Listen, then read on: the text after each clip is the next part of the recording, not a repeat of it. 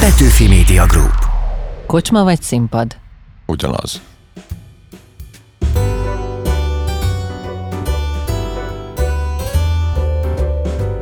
Semmiben sem nyilvánul meg olyan világosan az emberek jelleme, mint a játékban, mondja Tolstoy egyik figurája a Feltámadás című regényében, és mi arra gondoltunk, hogy játszunk, ismert alkotókkal, előadó művészekkel. Olyan kérdéseket teszünk fel nekik, amik néha meghökkentőek, furcsák, vagy talán annyira kézenfekvőek, hogy korábban épp ezért nem jutott eszünkbe megkérdezni tőlük. Mi lenne, ha? Játék a lehetőségekkel. Ez a kultúra.hu podcastje, Seres Gerda vagyok. Az első kaposvári színészosztályban végzett. Saját bevallása szerint közelebb állnak hozzá a sötét drámák, az ördögi figurák. Bár a színház és a tanítás tölti ki az életét, néha eljátszik a gondolattal, hogy ott hagyja az egészet, és halat árul majd Szicíliában. Az, hogy ott a halpiac, te, ú, és azt ott frissen viszed haza, egyből fölrakod a serpenyőbe, úr, na hát az, az, az lenne. A Pécsi Nemzeti Színházban kollégáival megalapították a Magyar Horgász nevű színészzenekart, amelynek azonban egyetlen nyilvános koncertje sem volt. Ellenben mindenkinek akadt valamilyen beceneve. Ezt rám ragasztották, oktopusz, sokkarú, hogyha belassultam, vagy ha nem tartottam a tempót, akkor iszap. Csak nem tíz éve a Radnóti Színház tagja, ahol a drámai szerepek mellett a komédiázó kedvét is kiélheti. Szabad idejében szívesen főz, de a konyhájába biztosan nem engedne be. Mai játszótársam Pál András színművész. Hogy ízlik az élet? Hát parmezánnal. Milyen étel felel meg a személyiségednek? Én nagyon szeretem az az a fokhagymás petrezselmes olívaolajban kisütött rákot. És ez passzol is hozzá? Igen. Mert hogyha egy kicsit túlmegy, akkor keserű, amúgy pedig ilyen édeskés, izgalmas. Mi lenne, ha beleshetnénk a konyhádba, hogy főz egy gasztrohuligán? Hát ő, káosz van, rohadtul nem engednélek oda egyrészt, tehát hogy ez, ez az alap, de ha belesnél, akkor azt látnád, hogy szól a zene, össze-vissza ugrálok, minden épp, hogy nem megy tönkre, káosz van, de tudom, hogy melyik folyamat hol.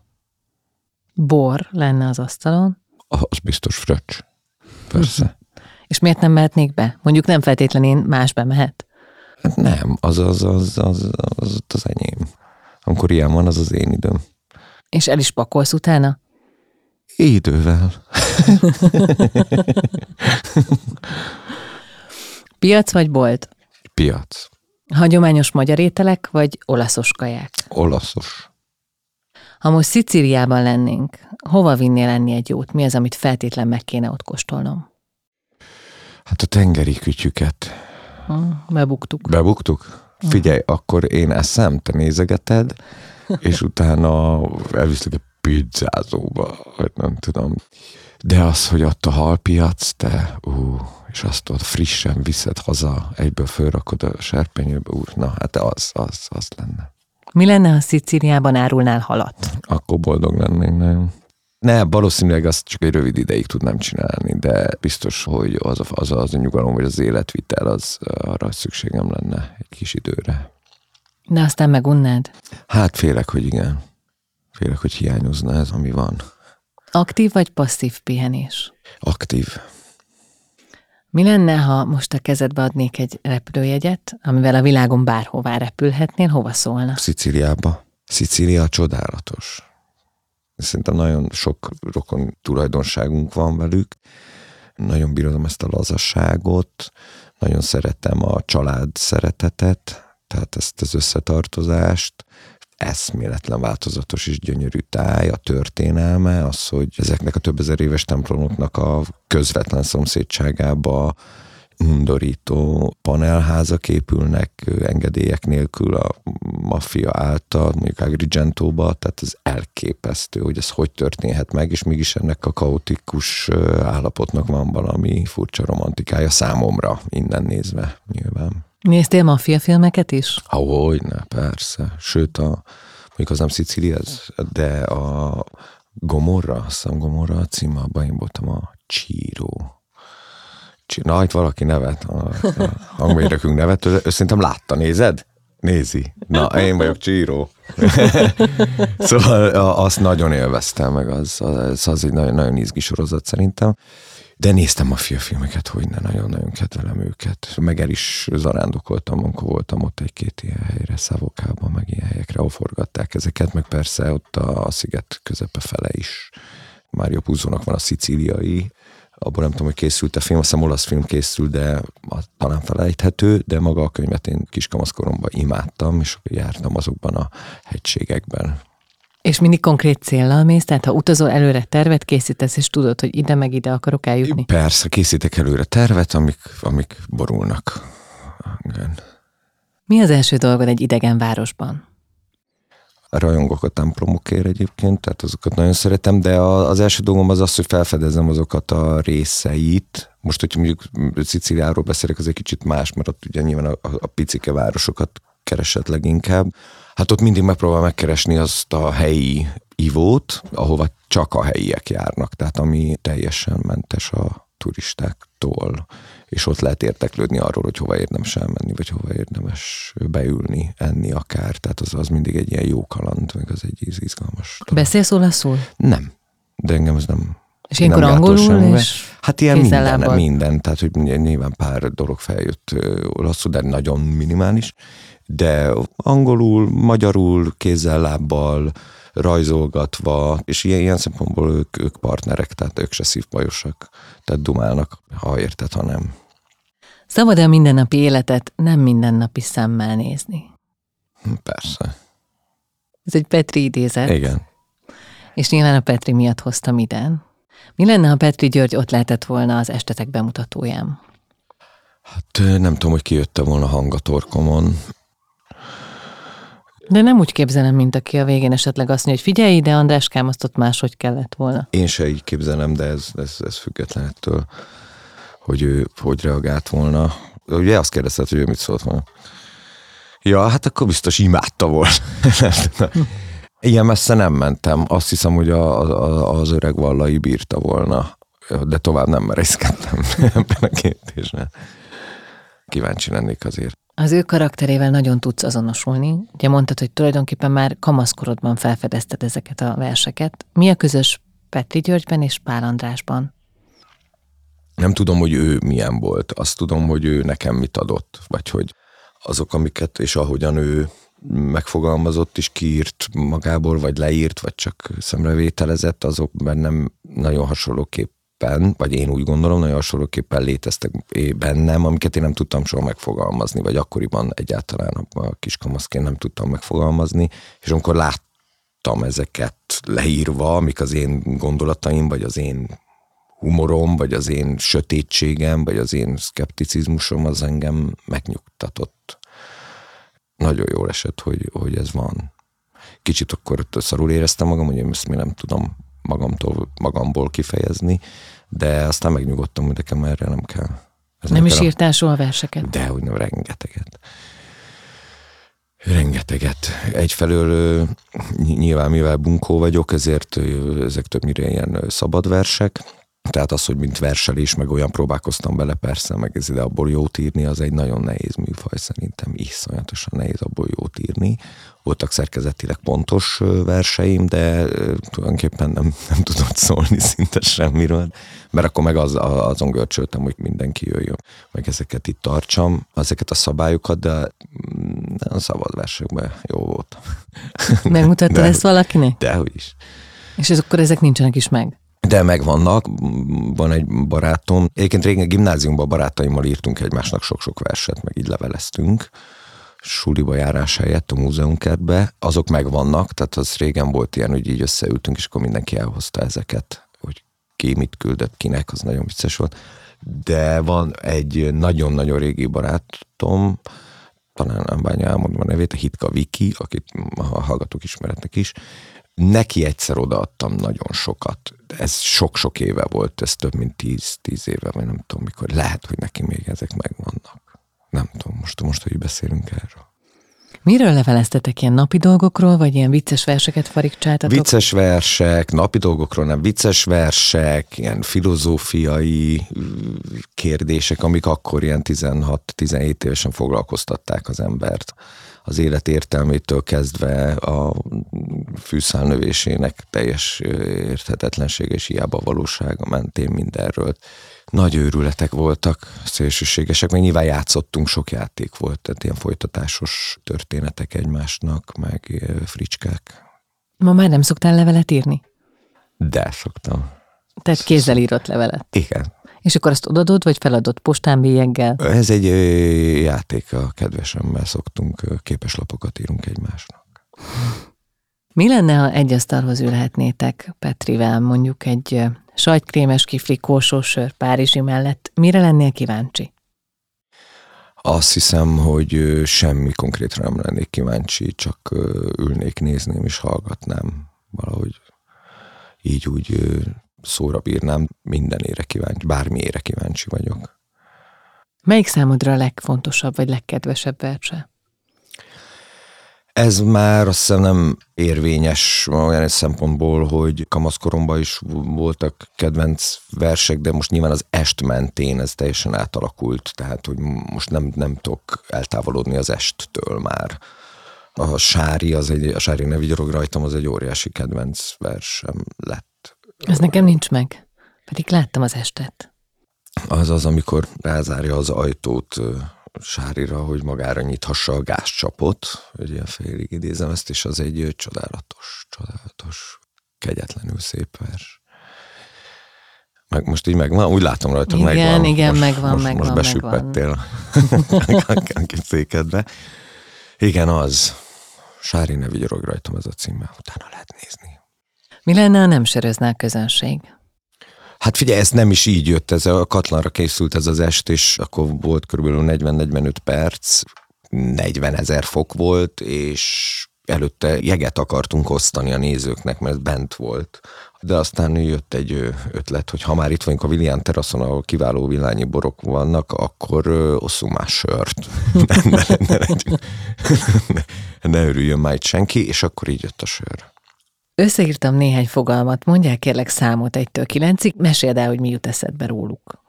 Most mondják számokat egytől kilencig? Aha, nem csak fogalmat, most látom tárgyat, van itt minden, Jaj, mint a vósliban. Hét. Hímzés. Házi áldás. Az nem hímzik, mi? Vagy hímzik? De, hímzik, Fog... hogy Na, igen, na azért mondom, Persze. házi áldás jut eszembe. Bírom, szeretem a házi áldásokat. Még egyet. Három. Teremtés. Sixtusi kápolna, ennyi. Öt. Álmatlanság. A legjobb, a legismertebb társam. Rosszul alszol? Nagyon jól alszom, csak keveset, sok a dolog. Még egy. De jól alszom. Kettő. Gumikacsa. Hú, a Dostoyevsky ördögök. Pécsen Béres Attila rendezte, fú, imádtam. Én voltam Nikolaj Stavrogin, és van benne egy nagy-nagy monológ, arról, hogy hol van a bűn határa, és ezt egy fürdőkádban mondtam el, ezt a monológot anya szült mesztelenül, nem is tudom, volt valamilyen csiga rendszer, vagy, vagy valami sín, és azon így betekertek. Tehát így be, be, bevonult a, a, a kád, kád benne kád veled. benne velem, az addigra már kihűlt vízben elkezdtem a monológot, aztán nyilván egy adott dramaturgiai ponton felálltam ebből a kádból, a többit képzelőerőre bízom, de nem ez a lényeg, hanem az egyik előadása nem tudom, vagy kerek volt, vagy, vagy egyszerűen nem, de a, a díszítők a takarásba, hát ott nagyon készül az ember egy ilyen nagy monológgal előtt a pályája elején, utána még jobban egyébként, de hogy ott izgulgattam, és ott mindig nagyon segítőkészek voltak velem a díszítők, és merem mondani, hogy így kedveltek engem, és nekem ez nagyon fontos volt, nagyon sok erőt adott hogy magabiztos voltam ott mesztelen ott a takarásba, nem éreztem magam kínosan, és erre nagyon figyeltek, és nagyon diszkrétek voltak, ám egy előadáson, ezelőtt a monológ előtt a takarásba, mielőtt elindították ezt a kis rendszert, azelőtt gumikacsákat dobtak a vízbe, és én ezt ugye hát ott koncentrálok csukott szemmel, elkezdem a nagy monológot, és észreveszem, hogy kis kacsák úszkálnak körülöttem, és nagyon nehéz volt folytatni ezt a, ezt a nagyívű monológot Azok a kacsák egyébként mái napig megvannak, ennek körülbelül 15 éve. A csenevész csibész gyerekből színész lett mondtad, de mi lett volna, ha más pályát választasz? Lehet, hogy kosárlabda edző lennék, vagy valami ilyesmi. A kosárlabda az nagyon érdekelt engem. Meg a, az edzősködés része is nagyon érdekelt. Tehát nem, nem voltak nekem ilyen terveim, hogy én majd ez leszek, vagy az leszek. Sok minden érdekelt. Egyébként nem tudom, érdekelt az írás is, meg az edzősködés az is nagyon érdekelt tényleg. De ott eleve nem azt akartad, hogy sztárjátékos leszek, és majd, ha nyugdíjba megyek, akkor edző válik belőlem, hanem rögtön arra készült, hogy te a fiatalokkal Nem, én, én egy igen jó játékos voltam, de azért, amikor jött a kamaszkor, akkor én elkezdtem kikacsintani ebből, tehát az elegem volt, hogy mit én van heti öt edzés és két meccs, és, és ez már elég régóta, nagyon fiatal korom óta ezt határozta meg az életemet, amit tényleg élveztem, és mai napig imádok játszani, de, de valahogy úgy elkezdett csiklandozni az élet, hogy haverok, lányok, programok, koncertek, tehát a másik ilyen, ami még a, érdekelt volna, az a zene, csak sajnos nem vagyok képzett egy jó jazz trombitás az lettem volna még, az, az nagyon bírom. De ezek az ilyen gyerekkori álmok, ugye most ezt kérdezted, mert semmi Van Van felnőttkor is? Felnőttkori, hát a Szicíliában halárus. Mi lett volna, ha elsőre felvesznek a színművészetire? Elsőre vettek fel. Kaposvárra. Kaposvárra. Hát De hogy úgy értem, hogy ez, igen, úgy értem, hogy ott az, az első kör. Igen, én gimi után azon morfondíroztam, hogy élnek rokonaink Ausztráliából, hogy akkor já, kimegyek egy kicsit nem tudom, pincérkedni, vagy valami ilyesmi, és akkor a Gémes Antos drága barátom a Kolibri színházban volt a stúdióba, és akkor mondta, hogy gyere már ide, ne legyek itt így egyedül, és akkor oda mentem, és akkor ott voltam két évig, és addig nem is jelentkeztem a főiskolára, és akkor utána Utána mentem, elmentem Pestre, ott az elsőről kivágtak, amihez az is hozzátartozik, vagy az igazsághoz tartozik hozzá, mert ahhoz nem tartozik semmi, de az igazsághoz az hozzátartozik, hogy nagyon felkészületlen voltam, tehát tulajdonképpen alig egy-két verset tudtam az elejétől végigmondani. Nem vágytam oda, tök jól éreztem magam per pillanat az életemben, és én ezt nem vettem túl komolyan, nem is akartam túl komolyan menni. És Kaposvárt már komolyan vetted? Hát egyel, de azért nem annyira. Ez helytelen, amit mondok, tehát hogy akihez szeretné csinálni, az ne csináljon ilyet, mint én, de hát picivel komolyabban, tehát ez nagyon elszégyeltem magam nyilván. Az Asher volt bent Pesten, gondolom borzalmas élmény lehet, hogy ott adja az idejét, és egy csávó bejön, aki ide akar elvileg járni, és nem tudja elmondani a szöveget rendesen. Hát olyan monológokat vittem, hogy Fodor Tibor második világháborús elbeszélései a Todor Tibor az én drága nagypapám, akinek hallgattam mindig a második világháború sztoriait, és én azt gondoltam, hogy ha azt választják, bármelyik sztorit el tudom mondani. Tehát, hogy én ilyeneket vittem monológnak, érted? De a legszörnyűbb az az volt, hogy a, a Kolibribe játszottam Elvis a Bajfácán című darabban, ahol egy szellemet jár, Johan a szellem voltam, akinek nem volt szövege, hanem így jöttem, mentem a színpadon, és ezt is beírtam, Beckhamre ezt kérték, és én akkor képzeld el, hogy én magam komoly jelenléttel bíró emberként, én ott hát zavarba jöttem nyilván, de hogy akkor én nem tudom, elmentem vizet tölteni, és ott mozogtam némán.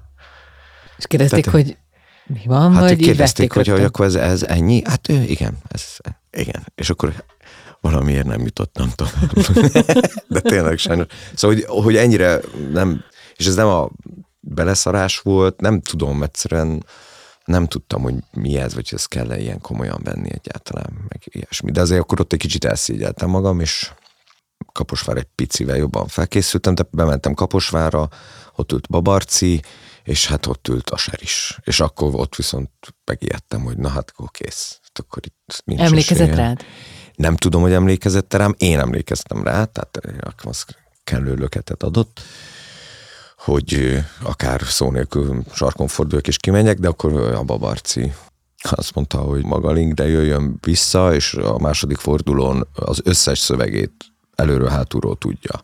És akkor viszont tényleg megtanultam előről hátulról, de a második fordulóba senki nem kért tőlem semmi ilyesmit, mert az már egy ilyen bentlakásos ügy volt, szóval közben meg ezt a pedagógiát is megcsinálta velem a Bavarci, amiért nagyon hálás vagyok neki.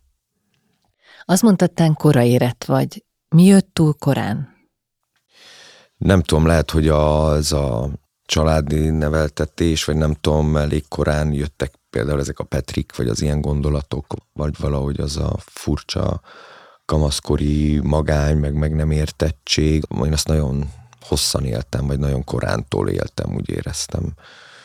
És ennek következményei, tehát akár az ülés, vagy ilyesmi. Tehát, hogy elég sok mindenen túl voltam 14 éves koromra, ami ma már ugyan korainak tűnik. Mi maradt ki? Nincs gyermekem például, az kimaradt. Egyelőre. Mosolygós vagy önemésztő? Kifelé mosolygós, belül önemésztő. Azt mondtad, hogy közelebb állnak hozzád a sötét drámák, az ördögi figurák. Mi lenne, ha egy operetben kéne játszanod? Boldogan. Ma, ha énekelni nem kell, nem vagyok túl jó énekes, de én azért nagyon szeretek virgonckodni. Ez ilyen könnyedebb műfajokban. Van, hogy rád kell szólni a rendezőnek, vagy te szólsz magadnak, hogy sok vagy sok vagy, vagy azért ez nem... Amikor a műfaj megengedi, hogy sok legyek, akkor megmondom őszintén, hogy sose szólok magamra. a rendezők inkább. De mondjuk ebben a tekintetben azért van egy csodálatos partnerem ebben, a Schneider Zoli, akivel szeretünk huncutkodni, és ránk szoktak azért szólni. De előfordul, hogy hasonlóan, mint a gumikacsás történet, mondjuk előadásokat, hát ha nem is meghekkeltek, de hogy mondjuk így próbára teszitek a partnereket? Leginkább egymást. Ha van ilyen, akkor leginkább egymást. Nekem semmi esélyem a Schneiderre szemben, de a Schneider... Jégre mész folyton? Hát nagyon ritkán sikerül meglepnem őt, de neki szinte semmiben nem kerül Tehát ő csodálatosan csinálja ezt. Igen. Mindenféle rituáléid vannak előadások előtt. Babonás vagy? Nagyon. Majd nem tudom, hogy ugyanúgy babonás vagyok ezt, nem tudom, de vannak problémáim ilyen szempontból, kicsit talán kényszeres. Nem mindegyek a sorrendek, nem mindegy, merre sétálok be a színházba, mit fogyasztok előtte, borzasztó. Tényleg. De ez minden előadásnál minden más? Minden előadásnak más a rituáléja. És ha felborul, az, az komoly probléma. Tehát az, az időbe telik, míg leküzdöm bent a színpadon. Ez borzasztó. Ez mikor alakult ki? Hát én nem tudom. Ez egyébként már kosárlabdánál kialakult, tehát ott is voltak rituáléim a meccsek előtt. Ott alakult ki, hogy a büntető dobás előtt mindig kétszer kellett nyelnem, mielőtt elhagyja a kezemet a labda, és akkor ez megmaradt, hogy a takarásba is mielőtt belépek a jelenetbe, kétszer nyelnem kell, csak amikor éppen ki vagyok száradva, vagy valami, és így megyek be a színpadra, mert az, de annak meg kell lenni annak a két nyerésnek, mert a három vagy egy, az kuka, az, az, az nem jó jel. Próbáltad magad leszoktatni erről? Eszem ágában is leszoktatni magam. Voltak dolgok, próbáltam, de hát ezek vannak, inkább elfogadom, meg szeretem őket. Vagy olyan jó érzés, hogyha most józanul gondolom végig, jó érzés, hogy ilyen fontos még mindig ez a dolog. Vagy a színpadra lépés, vagy ez a ez a szakma. Jó érzés, hogy ilyen fontos még mindig. Ez mit jelent, hogy egyre nehezebb, hogy egyre nagyobb a tét? Hát a drága Csomós Marimtól kérdeztem mindig, hogy ez hogy van, ez mindig így lesz, hogy ennyire fogok izgulni, tehát hogy nem csak az, hogy a premier előtt, hanem előadás előtt, és azt mondta, hogy ez egyre rosszabb lesz. És én, ha valakinek hiszek, az a Csomós Mari, és az gondolhatná az ember, hogy a tapasztalat, a rutin valóban necces helyzeteket lehet, hogy talán jobban megoldok, vagy legalábbis magabiztosabban, de ez az izgulás, meg ez a jót csinálni akarás, ez tényleg egyre pusztítóbb. És mi van, ha nem sikerül? Vagy utólag már nem emészted so, magad? Soha nem, aj, de hogy nem, nagyon. Ha nem megy úgy egy előadás, vagy magammal nagyon ritkán vagyok elégedett, mondhatni, igen. Tehát nekem az esti kattogás az ez az ez, hogy hol rontottam el, hol csúszott el, hol lehetne ezen javítani. Ez van, ez mindig van. Most mondtad a zenét, mi lenne, ha újra összeállna a magyar horgász magyar horgász, de jó lenne, Istenem. Magyar horgász az a Pécsi színészzenekar, aminek a karrierje az tulajdonképpen legalább egy ilyen 40-50 fellépés a zárt próbateremben, ahol senki nem tette be a lábát, amikor mi zenéltünk, tehát soha nem léptünk fel sajnos a magyar horgásszal, de mi nagyon lelkesen próbálgattunk, de igazából ez, ahogy a Köresferi barátom fogalmaz, ez kótogás volt. Ez mit jelent? Hát az, hogy oda fölmentünk, és akkor itt pilinckáztunk, tehát igazából nagy dolgok nem történtek. De ez arra volt, hogy levezessük az előadás utáni feszültséget, hogy mégis együtt legyünk, mégis valahogy kommunikáljunk egymással, és nagyon érdekes esték voltak, nagyon-nagyon szerettük. Azt mondod, nem vagy képzett zenész, de doboltál, ugye? Igen, doboltam, meg jártam tanárhoz is, meg úgy elütögetek, meg nagyon szeretek. De szoktál? De, tehát... Hát ö, szoktam előadásokban, Rostomival szoktam, ő enged engem ilyeneket, meg a Kovács Marci, meg egy éve elkezdtem megint, és akkor aztán megint nem, és akkor most tervem, hogy, hogy egy kicsit képzem magam ebben. A zenekarban mindenkinek hal neve volt. A tiéd mi volt? Az enyém Octopus. Ezt magadnak választottad? Nem, ezt, ezt, a, ezt rám ragasztották, Octopus, a sokkarú. Igen, nyilván egy dobosnak jó De hogyha belassultam, vagy ha nem tartottam a tempót, akkor iszap. Ez volt. Ez volt a két neve. Octopus és iszap. A zeneterápia? Az mindenképp, igen. De a hallgatása is? Hát szoktál így a füledben zenével sétálgatni, azt, vagy az azt nem jellemző? Nem, azt szándékosan nem teszem. Otthon nagyon sok zenét hallgatok. De a fülemben szándékosan nem teszek, mert szeretnék valahogy közelebb kerülni a valósághoz, vagy könnyebb zenével a fülemben átvészelni helyzeteket, vagy csendeket, vagy szörnyűségeket, amiket látok az utcán, és nem szeretném megúszni. Ez egy ilyen dili mostanában, és akkor ez majd megváltozik. A maximalizmus előny vagy hátrány? Hátrány a lelki békédnek. De előny a teljesítményednek. Nem? Nem minden esetben, mert valamikor görcsössé tesz. Tudod a tutit? Olyan tudná. Pénzért mindent tudok. Tanítasz, de mi az, amit te nem tudtál megtanulni? Ú, nagyon sok. Énekelni. De szerettél volna?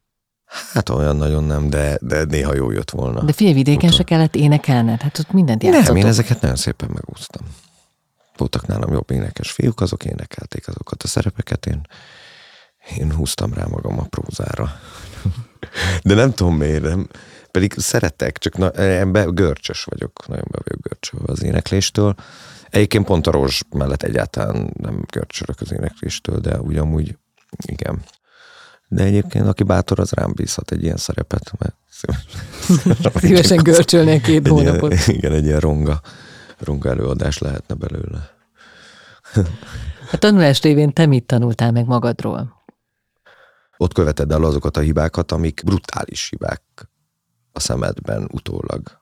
Bennem annyira működik a felelősségérzet, és, és a legjobb szándékkal csináltam hülyeségeket, meg mondtam akár hülyeségeket, de azt nem tudom, hogy megbocsátani magamnak, vagy az, az, azok ilyen nehezek. Motiválás vagy ostor? Motiválás, nyilván motiválás, csak változnak a generációk. A fegyelem az a nehéz. Az, hogy tiszteld a másik idejét. De én leginkább ilyenkor a saját példáimat hozom fel, hogy én hol rontottam el, meg hogy mit tékozoltam el időben, meg hozzáállásban, bizonyos időszakaimban, és akkor az tök jól hat egy ilyen napig, és aztán kuka. Tehát, hogy ez nehéz. Az, hogy akarják, az is nagyon nehéz már. Más a tűz. Van lelkesedés, meg nem tudom, de az a kitartás, vagy az fanatizmus, ami emlékszem bennünk volt, hogy tényleg reggel négyig próbáltunk, tehát ott nem, és nyolctól akrobatika óra. Jó, hát nem mindig értünk be, de nagyon-nagyon akartuk, nagyon. És valahogy ez, ez nem annyira látszik. Az örök elégedetlen Pál András mikor veregette meg legutóbb a saját vállát? Amikor megnevetette az édesanyját. Akkor tegnap előtt.